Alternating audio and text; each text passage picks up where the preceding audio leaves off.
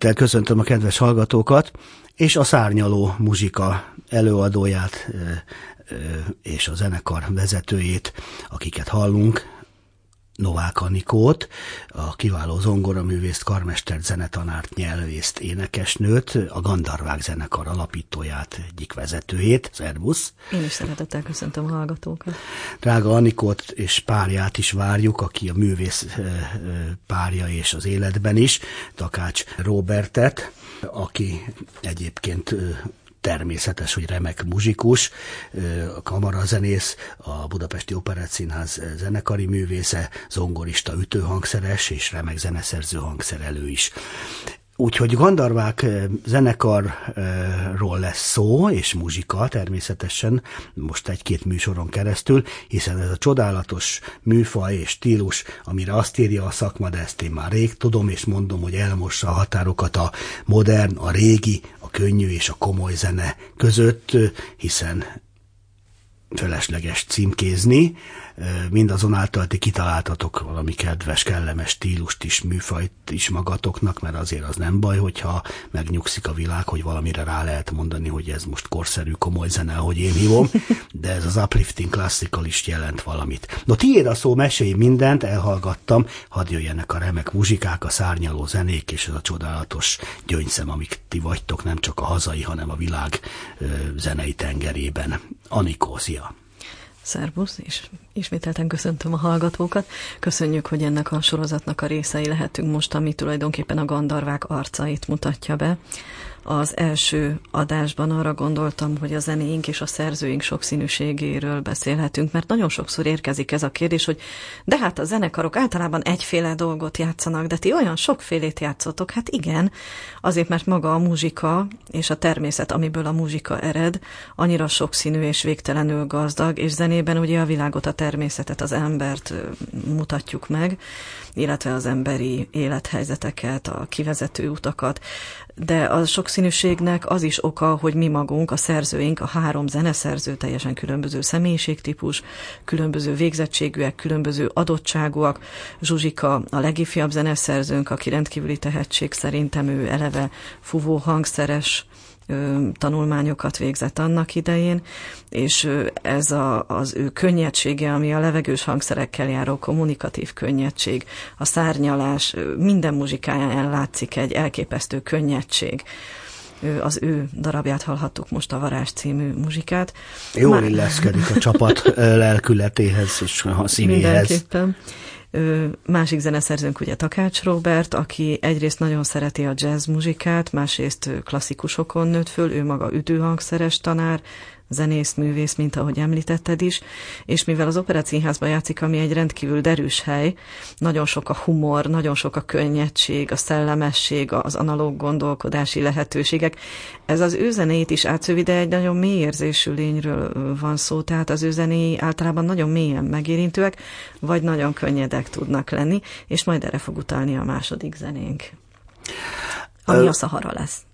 Előtte még annyit mondj, hiszen a te kottádból játszom én is, hogy azt mondtad, hogy ez a kulcs szó itt legyen a beszélgetésben, mert te tudod, hogy miért a sokszínűség mellett, hiszen ahogy mondtad, ez a tízfős társaság, ugye mind, mind külön önálló értékes művészember, hát remek hangszeres. Tessék? Egy, egy csoda mindenki. Remek hangszeres játékos, szerző, tehát egy, egy aranycsapat jött össze, nincs gyenge láncszem, és azt is tudjuk, hogy a, klasszikus hangzást, hiszen a dalokat ugye először a klasszikus hangszerekre megírjátok, hiszen klasszikus zenei minőségű komponálás, hangszerelés és játékstílus, játékmód van, de ugye mivel ma már 2.20-at bírt, bírjuk, ami Mozart idejében ugye nem volt, tehát ha akart volna sem, mint ahogy ma jelentkezne nyilván gemelésre nálatok, ő is, meg többen mások is, tehát ma már ugye kiegészülhet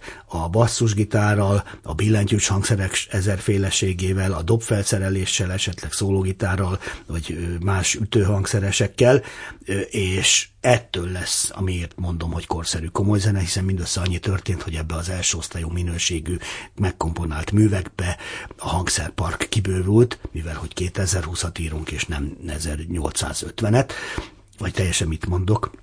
Úgyhogy ennyit a gandarvákról, és a szolfés szó, hogy azt mondtad, hogy ki ne hagyjam a Igen. kérdésből. Csak nem tudom, hogy most még van erre idő lehetőségünk, vagy inkább a következő ja, muzsika jó, akkor után. hallgassuk meg, igazad volt. Rendben, akkor Szahara? muzsika, így van. Szahara.